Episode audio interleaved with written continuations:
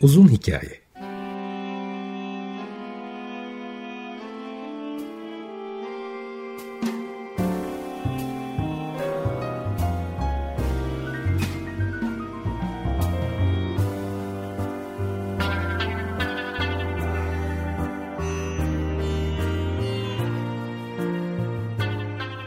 Hazırlayan ve sunan Muzaffer Çorlu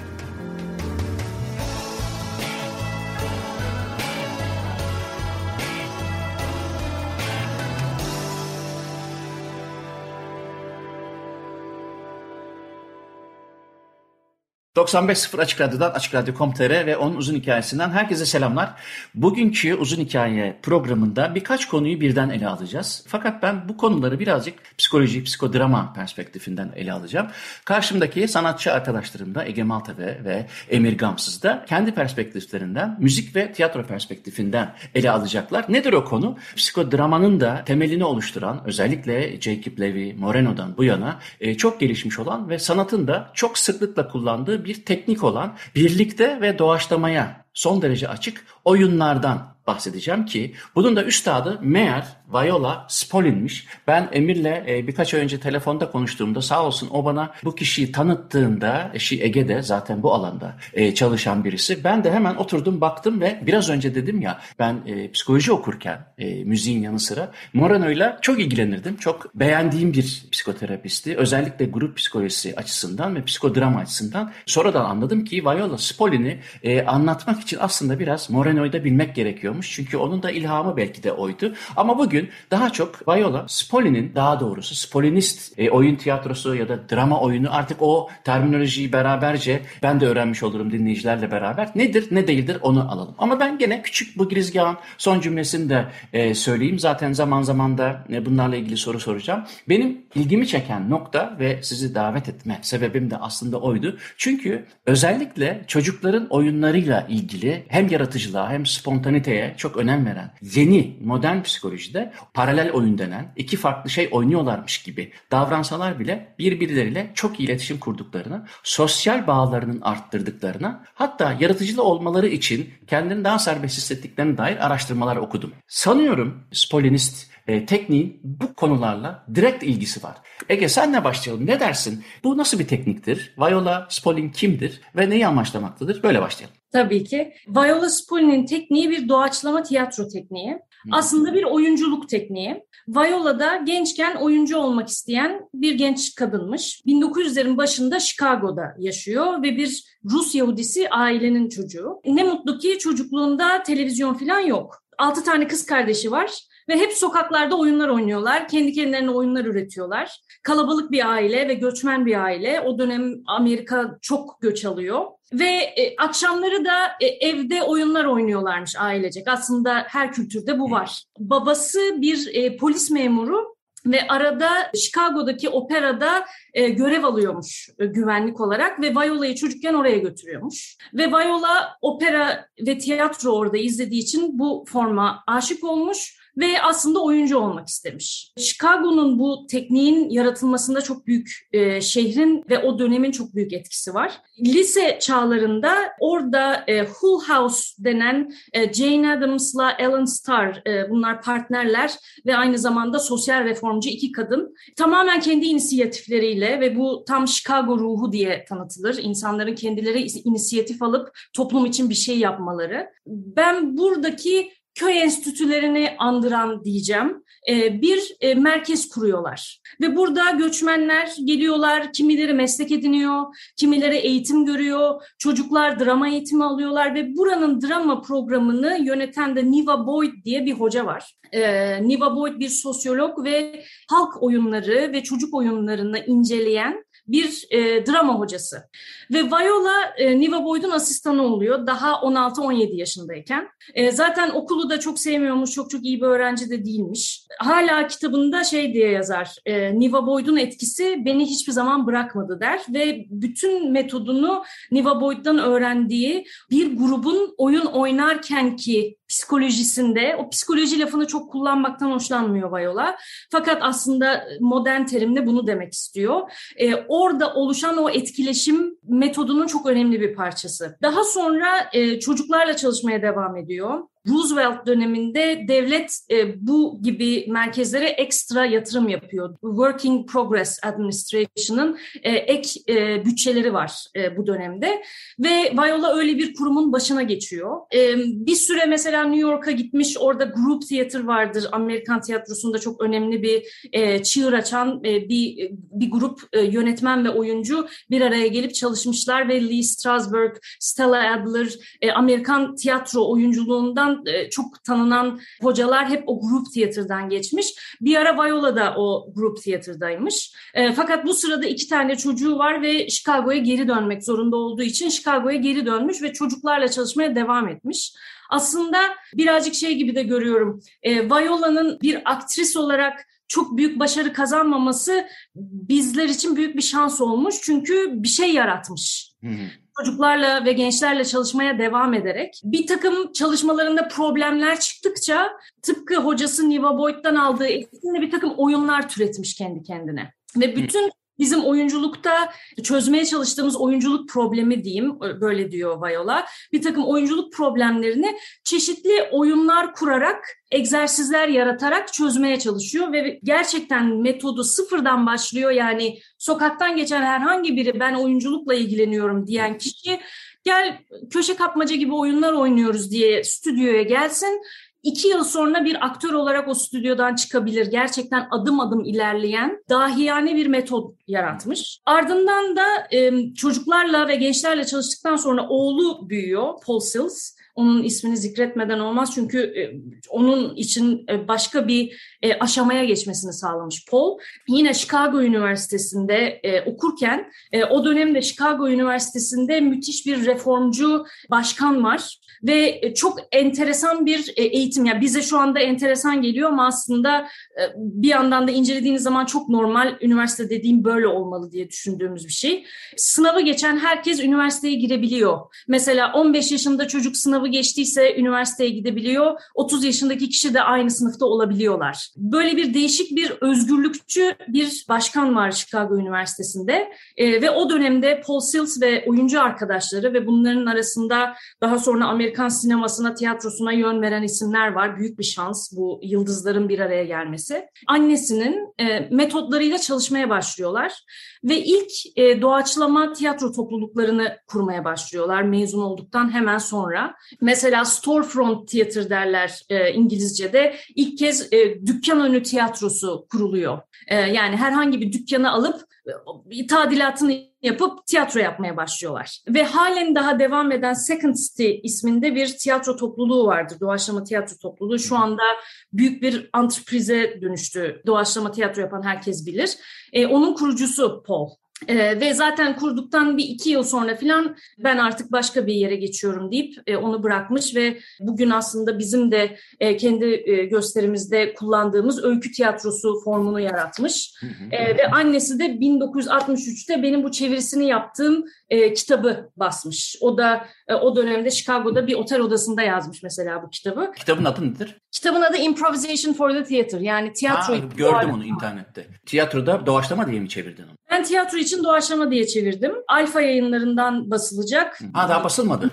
Evet daha basılmadı. Önümüzdeki aylarda basılıyor. Evet Mayıs ya da Haziran ayında basılmasını bekliyoruz. Hayırlısı olsun şimdiden. Ben de kesin e, al- alacağım. Çünkü size çalışırken bu program için ben tanımıyordum Emir söyleyene kadar. Beni şöyle bir taraflar etkiledi. Dediğim gibi bir defa e, esinlendiği teknik çocukların oyunlarından yola çıkarak insanların tamamen spontan hareketlerinden eğer kendilerini gözlemleyebiliyorlarsa tabii bir mindfulness durumu varsa bir içe bakış yöntemi varsa bir donanım varsa tabii ki e, şöyle şöyle avantajları olduğunu gördüm. Birincisi e, dil, kültür bariyeri yok. Yaş bariyeri yok. Bu dezavantajları taşımıyor olması bir defa çok önemli bir durum. Grup terapilerinde de e, böyle bir avantajdan yararlanır. Fakat bunu sanata bu kadar dahil edildiğini ben ilk defa e, gördüm. Ben buradan daha fazla kesinlikle yürüyeceğim çünkü benim ilgimi çeken bir alan olduğu için. Ama konunun sizinle direkt olan diğer bir ilgisi sizin oyunun, e, Cemal oyunun e, form olarak nedir? Ondan sonra bir e, müzik dinleyelim. Sonra özellikle sizin gösteriminize derinleştirelim. Şöyle normalde e, tiyatro, müzik, e, işte konser formları bir araya geldiği zaman değişik disiplinler işte opera gibi e, sanat dallarında, e, bale gibi sanat dallarında e, normal olarak birbirlerini dengelemek için disiplinlerden bir tanesi biraz daha arka planda kalır, diğeri biraz daha ön plana çıkar. Daha doğrusu çoğu zaman e, disiplinlerden bir tanesi diğeri için bir şey yapar. Örneğin bir besteci bale için müzik yazar. Yani dans edilebilmesi için müzik yazar. E, veya operada oyunculuk da çok önemli olmasına rağmen birinci planda her zaman için e, opera sanatçısının ses tekniği vardır ve o ses tekniğinin en üst düzeyde olması, eserlerin ona göre yazılması. Fakat burada her zaman için bu disiplinler bir araya geldiği zaman disiplinlerden bir tanesinde en azından bir tanesinde kayıplar oluyor normal olarak en üst düzeyde sergilenemiyor veya hazırlanamıyor. İşin tabiatı öyle oluyor çünkü karıştığı zaman. Ama biz e, bunu önlemek için tiyatro ve konseri bir arada bulundurarak fakat birbirine karıştırmayarak yeni bir form uydurduk diyelim. yani aslında ya, e, yarattık, uydurduk. E, bu yeni form e, tiyatro ve konseri ayırıyor. O yüzden de biz e, yani bir arada bulunduruyor ama ayrı ayrı kullanıyor. Teatral konser diyoruz buna. E, ha, öykü tiyatrosundan ziyade tiyatral konser mi demeyi tercih edersin? Tiyatro kısmında öykü tiyatrosu mevcut içerisinde. Yani birazcık karıştırdık formları. Hepsi birbirinin içerisinde. Ama şu şekilde ilerliyor. E, teatral sahneler var ve müzikle ilgili kısımlar var. E, müzikle ilgili kısımlar sadece konserden ibaret. E, ve biz o sırada ama onu da tiyatro oyununun bir parçası haline getiriyoruz. E, tiyatro oyununu da müziğin bir parçası haline getiriyoruz. Birbiriyle ilişkili ama birbirine e, birbirinin üzerine geçmeyen bir şekilde ilerliyor oyun. Yani şöyle oluyor sahnelerin arasında küçük konserler dinliyor izleyici. Peki bu kumpanyanın bir adı var mı? Yani ne e, neyin konseri ya da neyin e, tiyatral konseri ya da neyin öykü tiyatrosu? E, Geveze Piyanist e, başlı. Geveze Piyanist Bach'ın bilmecesi. E, tamam. Spolinist ve Geveze Piyanist birlikte yaptığı, sahneye koyduğu bir e, iş olmuş. Spolinist ve Geveze piyanist. Spolinist'i de çok kısaca açalım. O da e, Viola Spolin metodunu işleyen e, Ege'nin yürüttüğü organizasyon, o, evet. organizasyonu değil mi? İstanbul İst, İstanbul'un isti yani. Hem öyle hem evet. de Spolinciler. evet evet. O aradaki tireden e, her iki anlamı anlıyor. Şöyle yapalım. Şimdi ben programdan önce e, Ege ile ve Emir'le konuşurken aslında benim çok hoşuma giden bir şey söylediler. Onu ikinci bölüme saklamak istiyorum. O da şu hani çok lafı edilen Doğu Batı sentezi sentezi ama bir o kadar da lafı edilir ama içi çok doldurulmaz. E, hem bilinç altında insanların özellikle batı tarafındakilerin doğu tarafını biraz küçümseyen, e, onların küçümsemekte kalmayıp e, sanatını ve müzik başta olmak üzere, şiir başta olmak üzere ve bilimini birazcık öteleyen bir e, anlayışı var doğrusu yüzyıllardır olan. E, fakat yeni yeni bu belki de sizin oyununuz gibi bir sürü ben burada da gördüm bu arada ondan da bahsederim. Bu ikisini kol kola bir araya hani hep lafı edilir ya kültürlerin buluşması ama hep genelde çok politik bir üst yüzeysel düzlemde kalır ve derinleşmez. Fakat Spolinist geveze piyanist grubu olarak siz orada çok güzel bir katkıda bulunuyorsunuz. Bir notum daha var onu da söyleyeyim sen konuşurken Emir bütün anlattıklarından şeyi de hissettim. E, bütüncül bir sanat kavramını aslında e, gündeme getirmiş oluyorsunuz. Bu Wagner'in bir aralar e, Gesamtkunstwerk dediği şeyin de ta kendisi oluyor. O yüzden çok e, övgü değer buluyorum. Şimdi istersen senin hayatında ilk top sektirdiğin zaman mı uydurduğun bilmiyorum. top Yok, sektirme valsini dinleyelim senden. Opus bir numara bir değil mi? Evet, evet, piyanoya 20 yaşında başladığım için e, ve 20 yaşıma kadar basketbolcu olduğum için hatta Beşiktaş'ta oynayan bir basketbolcu olduğum için ve ilk piyanoya başladığımda teknik olarak bana en kolay gelen şeylerden bir tanesi oktav çalmaktı. Çünkü top sektirmeyle çok benziyor hareket ha. ve ben çocukluğumu top sektirerek geçirdiğim için oktav çalmak benim için hep çok kolay oldu. E, o yüzden de herkes çok şaşırıyordu ne kadar rahat çaldığımı. Ben de onun üzerine bir küçük bir vals yazayım diye düşünmüştüm. İçerisinde de işte sağ elinde sol elinde oktavlarının olduğu bol bol oktav olan bir eserdi. Öyle ilk defa bestecilerin e, ne düşündüğünü anlamak için yazdığım bir şeydi. Sanıyorum 21-22 yaşındaydım. Zaten yani işin başlangıcı olduğunu duyacak dinleyiciler. Tamam. Emir Gamsız'ın kendi eseri Opus 1 numara 1 dolayısıyla ilk eseri.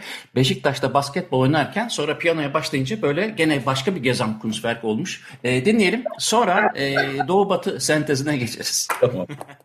Emir Gamsız ve Ege Maltepe ile bugün Spolinist, Geveze Piyanist ikilisi olarak e, ortaya koydukları öykü tiyatrosu ya da tiyatro konseri ya da tiyatrosal konser artık adına ne diyorlarsa e, bir Gesamtkunstwerk üzerinde konuştuk. Ege ile başladık biraz önce ve e, Viola Spolin kimdir ve de nasıl bir teknikle e, oyunculuk perspektifine bakmaktadır. E, orada dedin ki bir yerde iyi ki şu televizyon yoktu o zaman bir, iyi ki e, sonra da e, oyuncu olarak devam etmedi. Yani iki tane şeyin olmaması, televizyon olmaması ve de Viola'nın kendini hala akademide ya da en azından pedagoji dünyasında, eğitim dünyasında tutması kendisini çok iyi geliştirmesine yol açtı.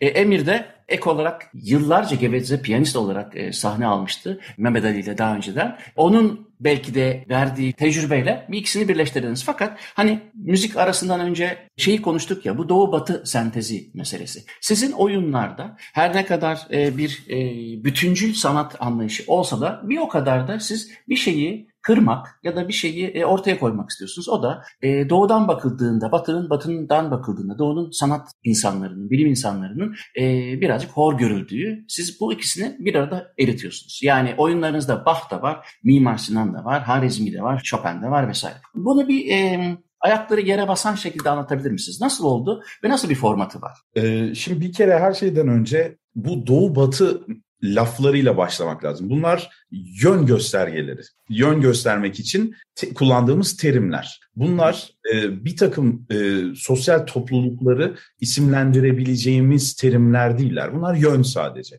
E, bununla ilgili de meşhur Orient Express vardır. Orient Express aslında Orient Occident sadece doğu ve batı demek Fransızca'da.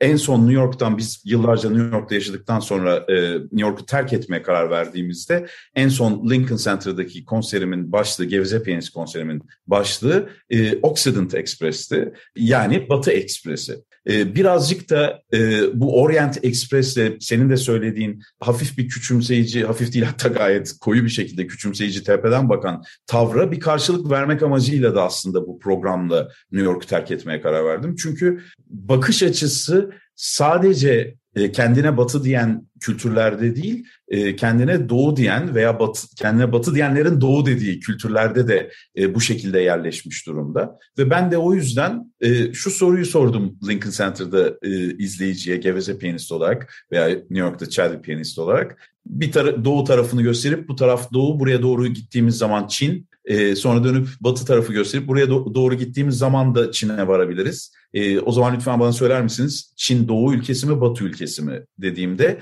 salondaki böyle bir e, baykuş uçuşu sessizliği hayatımda duyduğum en güzel sessizlikti. Çünkü herkes bir dona kaldı. Hiç düşünmedikleri e, bir şeyi konuşmuş olduk. Bizim herhangi bir ülkeye, herhangi bir kültüre e, doğu veya batı e, etiketi yapıştırmamızdan daha aptalca bir şey olamaz. Ama burada ee, özür ama, dilerim sözünü kesmek için söylemiyorum ama e, Batı'nın hani yönden ziyade e, özellikle Türkiye'de e, 50 yıl 100 yıldır belki e, bir pozitif kanotasyonu var. Yani Batı dendiğinde hani yüzünü Batı'ya çevirmek ama bunun içi o kadar boşaltıldı ki artık Batı e, ya hamburgere kadar indirgendiği için bizim güzelim kuru fasulyeyi öteler olduk. Yani senin e, evet, e, bunu da kastettiğini bilerek eklemek istedim. Evet, çok güzel bir örnek bu söylediğin. Zaten yemekler her zaman için en güzel örneklerdir.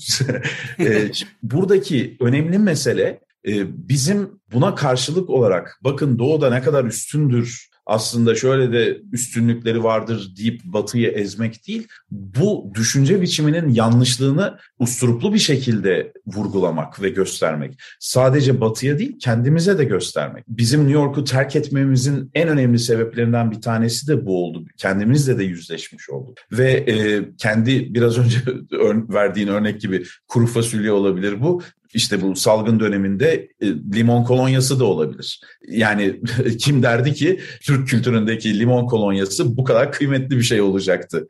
E, değil mi? Bir salgın olan bir virüs ortaya çıkana kadar biz bunun kıymetini bilmiyorduk. 80 sonrası Türkiye'de parfüm çok daha kıymetliydi. Limon kolonyasına tepeden bakılmaya başlanmıştı. Bunun gibi şeyleri düşünerekten biz Bach'ın dehasını kesinlikle küçümseyebilecek insanlar değiliz. E, veya Canaletto'nun resimlerini ve e, kamera obscura'yı kullanmasını ama e, Schumann'ı da Mendelssohn'u da e, ama öte yandan Mimar Sinan'ın da kendine batı diyen kültürlerde çok daha fazla yer alması gerektiğini düşünüyoruz eserlerini gördükçe. Veya matematik dediğimizde e, el harizminin sıfırı bulmasından daha önemli ne olabilir dünya için? Öte yandan e, Fransızlar 400 yıl sonra sosyoloji konuşmaya başladılar. Cezayirli Becayalı e, İbni Haldun'dan. Biz bunları ama hani e, halk arasındaki tabirle tukaka diyerekten bu batıdan çok daha düşük bir şeydir deyip öğrenmedikçe, bunların kıymetini anlamaya çalışmadıkça biz o dengesizliğin de aslında e, katkı sağlayan tarafı oluyoruz. Yani sadece bir e, dengesizliğe maruz kalmış olmuyoruz. O dengesizliği yaratanlar da oluyoruz. O yüzden de ne batıyı küçümseyerek yani daha doğrusu kendine batı diyenleri ne de kendi elimizde olanları veya bizden farklı yerlerde olanları, e, Avrupa'dan, Amerika'dan farklı yerde olan kıymetleri hiçbirini e, göz ardı etmeksizin bir arada bulundurmak çok önemli bence. E, bu konuda da zaten e, bazen ben bazen Ege ne yapalım bunu kullanamayacağız ama yerleştiremediğimizde zor oluyor çünkü bu kültürlerin kaynaşması. E, birisi ısrar, birimiz ısrar ediyoruz. Mesela e, şey harizminin mutlaka olması için Ege bayağı benimle kavga etti. Ya olması gerek sıfırı bulmuşlar nasıl yapacağız falan deyip ve yani bu, bunu mu çıkartsak acaba diye düşündüğümüzde hani eşleşmeler olmadığında çocuk oyunu çünkü birisinin ısrar etmesi gerekiyor. En sonunda becerdik. Israr ettiğimiz sürece e, bunların bir arada bulunması mümkün. Bach'ın e, füglerinde olduğu gibi zaten bu örnekleri de veriyorum. Kısaca istersen oyunun akışından da bahsedeyim. Hı hı. E, dilersen şöyle yapalım. Oyunun akışından zaten şimdi onu soracaktım. Ben gene oraya bir ekleme yapmak istiyorum. Çünkü bu benim de o kadar ilgilendiğim bir konu ki ben de Belçika'da yaşadıktan sonraki 12 yıl oluyor. Bir de ilk 10 senemde zaten Almanya'da doğup büyüdüğüm için e, hayatımın yarısı buralarda yarısı orada geçti. Tam anlattığın şeyleri damarda hisseden birisi olarak ben ben burada şeyi de gördüm. Genelleyemem ama bunu iyi bir e, nörolog profesör e, Oğuz Tanrı Dağ'la da konuştuk. O da şu. O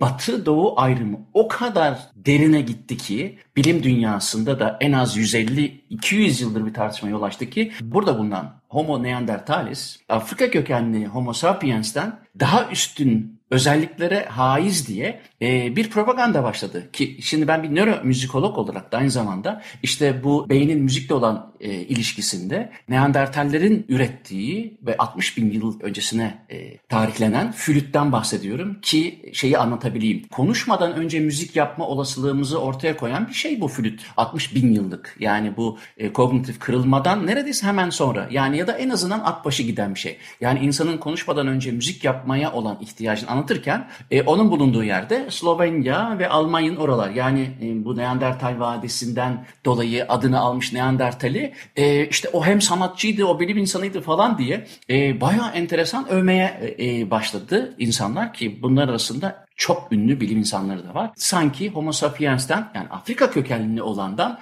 daha hani üstün özellikleri varmış gibi. Halbuki günümüz insanında her ikisi de mevcut. Her ikisinin karışımı. Yani demem o ki e, hani Bach Harezmi, Mimar Sinan, Chopin'e gelene kadar yani onu o kadar kafa tasçı noktalara getiren bir e, yapı var ki dolayısıyla bunu e, yapmak önemli. Benim altını çizeceğim ve çok ondan sonra da oyunun nasıl aktığına ilişkin sorumu soracağım noktadan önce son şeyim de şu.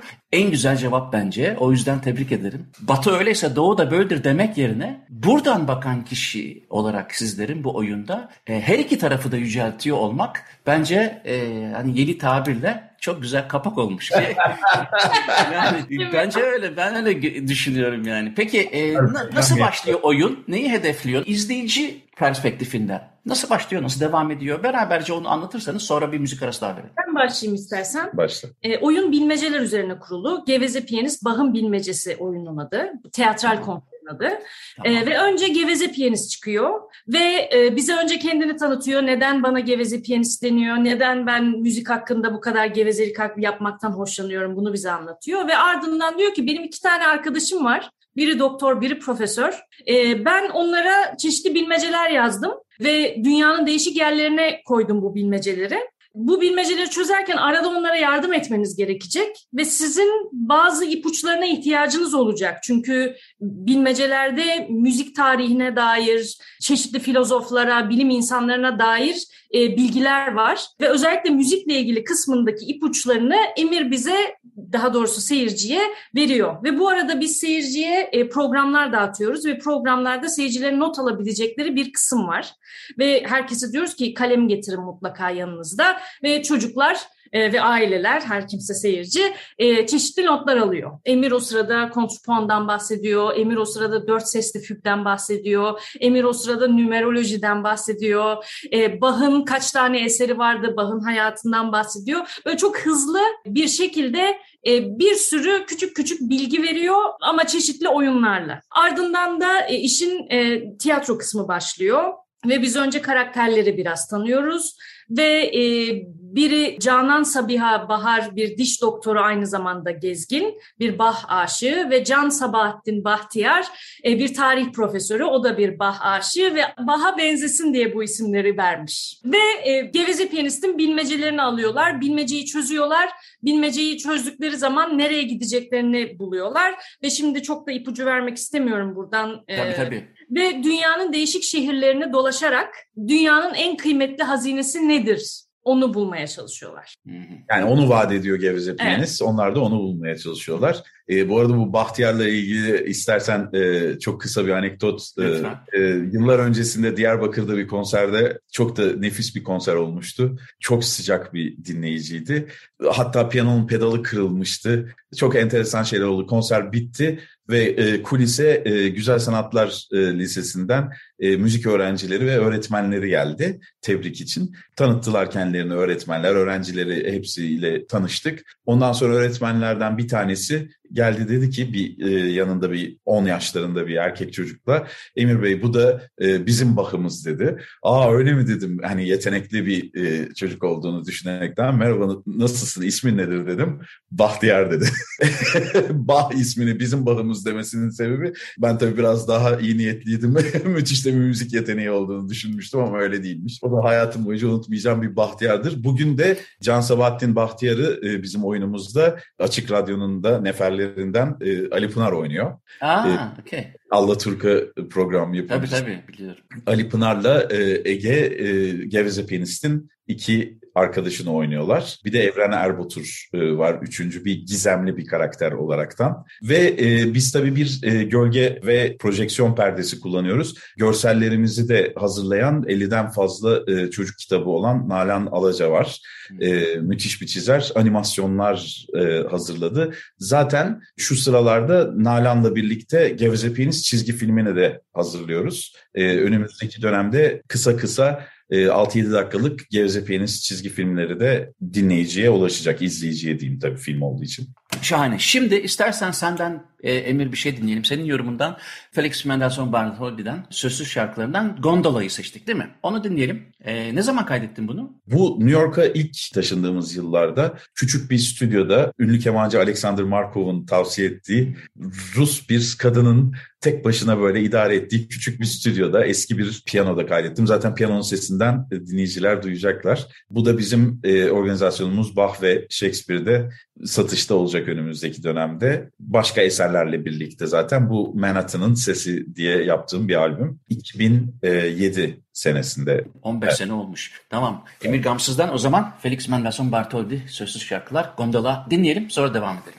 Evet Emir Gamsız ve Ege Maltepe ile birlikte bugün e, Spolinist ve Geveze Piyanist olarak kurguladıkları, e, sahneye koydukları Nalan Alaca ki o animasyonlarda, oyuncularda Ali Pınar, Ege Maltepe ve Evren Erbatur. Beş kişiden oluşuyorsunuz değil mi? Evet. E, şimdi e, animasyonlarda Nalan Alaca var derken animasyonları o mu kurguluyor O mu çiziyor? Yani e, beraber kurguluyoruz. Hı. Beraber kurguluyoruz, beraber çalışıyoruz. Nalan'la zaten çizgi film içinde çalıştığımız için uzunca bir süredir beraber çalışıyoruz. Ülkemizdeki en yetenekli çizerlerden bir tanesi gerçekten. Hı.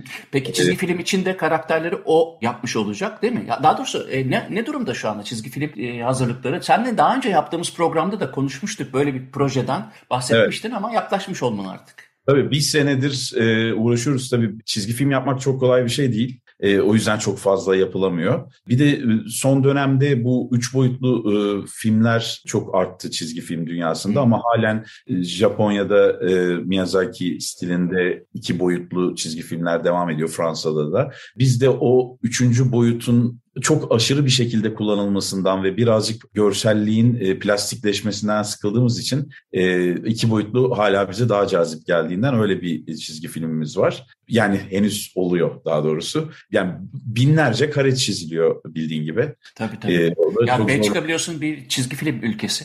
Tabii. Ee, Tenten'den, Red Kit'e, e, Şirinler'den hepsi Belçika şeyi, üretimi. Fakat şeyde ben de öyle düşünüyorum ya. Üç boyutlu beni de hiç çekmedi. Yani iki boyutlu çizgi film çok daha hoş duruyor bilmiyorum. Tabii zevk meselesi ama. Tabii. E, zaten şu ana kadar bir takım kesitleri, kareleri görenler hatta birazcık Tenten'e e, de düşünüyorlar. Hmm. Ona da benzediğiniz şey olarak da, stil olarak da. Bizim e, gösteriyi izleyenlerden de Tenten'i düşündüm diyenler Aa, var.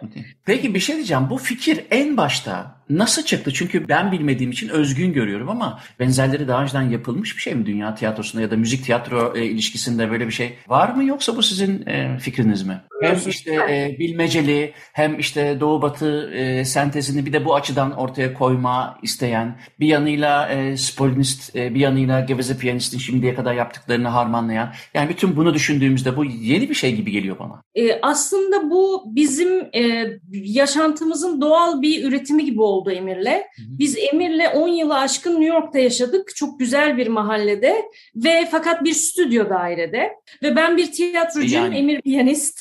E, ve evimizde iki tane piyano vardı ve bütün hayatımız o aynı oda içinde geçti aslında ve ister istemez benim hayatıma müzik girdi, onun hayatına tiyatro girdi ve bizim hmm. işlerimiz hem hayatımız hem de işlerimiz birbirinin içine girmeye başladı. E, ve ben çok sıkı bir klasik müzik dinleyicisine dönüştüm. Hatta ilk gösterimiz böyleydi. Drama in Beethoven diye bir gösteri yaptık ikimiz e, New York'ta ve ben e, gösterinin bir yerinde işte ben klasik müziği çok seviyorum falan filan derken seyirciye help diye şey pankart açıyordum. hayatımızı anlatırken ve bütün bu e, beraber çalışmamızdan ister istemez doğan bir şey gibi oldu bu teatral konser formu. E, ve bizim aslında e, New York'ta çocuklardan çok yetişkinler için biz eserler yarattık. Schubert'le konuşurken isimli bir eserimiz var. İlk New York'ta sahnelendi. E, Genius by Chopin diye bir başka eserimiz var. Yine e, sahnelerle müziği bir Chopin resitalini iç içe sokan. Daha sonra Türkiye'ye geldiğimizde özellikle çocuklar için bir şeyler, daha doğrusu aileler için bir şeyler yapılmasına çok ihtiyaç olduğu için e, bizim de bu formumuz e, ailelerle iletişime ve çocuklarla iletişime çok uygun olduğu için ve Emir çocuklarla çok iyi anlaşan biri. Birazcık çocuklar için bir şey yapmak kendiliğinden gelişti gibi. Yani çocuklar eminim çok beğeniyorlardır. Hani daha eğlendirici mi, daha öğretici mi? Nasıl? Feedbackler nasıl? Aslında ikisi bir arada. Hem eğlendirici hem öğretici. Bizim en büyük sıkıntılarımızdan bir tanesi her şey çok e, ticarileştiği için e, sürekli olarak daha kısa, e, daha eğlenceli ve hep herkes çocukların sıkılmasından korktuğu için e, böyle şeyler isteniyor ve fakat biz bu az önce senin Gesam Kunstwerk ismini verdiğin e, bu bütünlüklü yapıyı bozmak istemediğimiz için daha doğrusu yaptığımız şey o bütünlüklü yapı olduğu zaman var olabildiği için gösterilerimiz biraz uzun kalabiliyor. Fakat iki gösterimizde de daha önce iş sanatta yapmıştık. Beethoven ve Shakespeare Fırtına ve şimdi Cemal Reşit Rey'de Bach'ın Bilmecesi. İkisinde de normal normal demeyeyim de alışıla gelmiş e, kısa çocuk gösterilerinden daha uzuna kaçan gösteriler bunlar ve büyük bir ilgiyle seyirci izledi. Zaten birçok kişiden şunu duyduk. E, sadece o kadar çocuğun o kadar iki saat boyunca durması bile bu işin ne kadar başarılı olduğunu gösteriyor dediler. Yani aynen öyle çünkü da, geçen haftaki programda çocuk psikiyatristi e, Veysi Çeri ile beraber şeyi konuştuk. Ekran bağımlılığının dikkat eksikliği başta olmak üzere nelere yol açtığı ve artık çocuklardaki bir konuya odaklanma. Eğer filmlerdeki gibi çok sık şey değişmiyorsa, ekrandaki e, görüntüler hızla değişmiyorsa, e, renklerin kontrastı yüksek değilse 10 dakikanın altına inmiş durumda. Yani şimdi bu kadar telefonla, bu kadar bilgisayarla, bu kadar bilgisayar oyunlarıyla meşgul olan çocuklarda şimdi Cemal İştire'ye gidip orada bir tane chat'i piyanist olacak da arkadan bir şey çok sıkıcı gelebilir. Benim korkum o. Çünkü e, burada sınırlandırmalar başladı. E, geçen çocuk psikiyatristi de e, gerçekten zaten 0-3 yaş zinhar görmemeli diyor. Ve yapılan araştırmalarda aslında bu yaşı 6'ya kadar çıkartmamız gerektiği e, zorunluluğu var daha doğrusu. Yani 6 yaşına kadar çocukların ekran görmemesi onların bir sanat eserine başta e, müzik gibi en zor takip etmesi en zor çünkü e, kulağıyla ilişkiye girilen sanatlarda biraz daha fazla e, REM'den yiyen bir beyin prosesi var. Dolayısıyla ben onun için sordum bu soruyu. Yani e, ben açıkçası e, iyi feedback almanızı çok sevindim. Şimdi Gerezi Piyanist konserleriyle ilgili zaten başlangıçtan beri ben bu işe başladığımdan beri bu, bu formatta bu konseptte konserler vermeye başladığımdan beri herkesin konser sonunda gelip söylediği şey yani yüzde 99 böyle oldu hep. E, hala da şaşırıyorum çünkü yani böyle hep böyle 10 yıl, 10 yıl, 12 yıldır böyle olmasına rağmen hala şaşırıyorum. Ne zaman 3 saat geçti diyorlar. E, ben 3 saatlik konserler yapıyorum. Ne zaman geçti diyorlar. Şimdi burada çok önemli bir şey var bu çocuklarla olan iletişimde. Ben bir oyuncu değilim. O yüzden herhangi bir oyunculuk yapmıyorum çocuklara. Çocuklara bir şey söylerken emir olarak söylüyorum ve e, bir e, büyüğün küçükle konuşma alışkanlığında olan aşırı böyle tatlı ve cici bir söyleme kaygısıyla söylemiyorum. Hatta biraz fazla da lanet bir tavırla da söylüyor da olabilirim e, zaman zaman. Ama bir şey benim komime gittiği zaman ben de gülüyorum. Bir, bir çocuk bir şey söylüyor, e, bir soru soruyorum. Mesela aklıma gelen bir şeyi söyleyeyim. Konserlerden bir tanesinde bir soru sordum. Arkadan bir çocuk I don't know dedi Türkiye'de. E, New York'ta olsa normal de Türkiye'de I don't know dediği için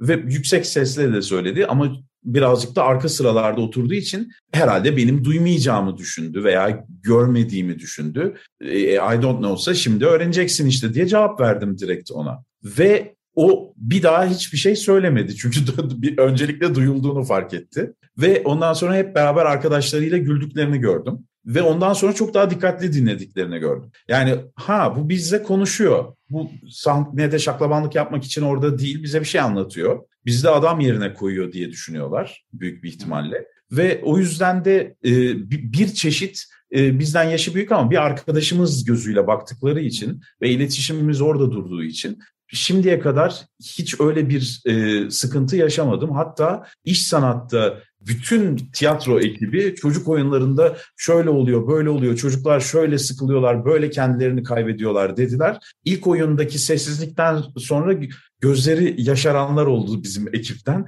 Nasıl olabiliyor bu diye. Ben de dedim ya bir şey, acayip bir şey yapmıyorum. Sadece normal bir şekilde konuşuyorum. O yüzden de e, biz bir takım bilgileri edindikçe bilim dünyasında sanıyoruz ki çok daha hayata hakim bir şekilde ilerliyoruz ve çok geliştik. Ama bir takım şeyler de insanın tabiatında zaten olduğu gibi çok güzel. Onları e, bilgilere boğup o bilgiler aracılığıyla var olan güzel şeyleri mahvetmeye hiç gerek yok. O yüzden de o iletişimimiz için bizim çok da fazla gıdıklamamız gerekmiyor. Acaba şöyle mi demeliyim, böyle mi yapmalıyım falan. Biz olduğumuz gibi olduğumuz zaman sahnedeki bir sanatçıysanız da hayattaki bir e, insansanız da hiç fark etmiyor. O iletişim çok doğru bir yere gidiyor. E, yani en azından benim tecrübem öyle oldu.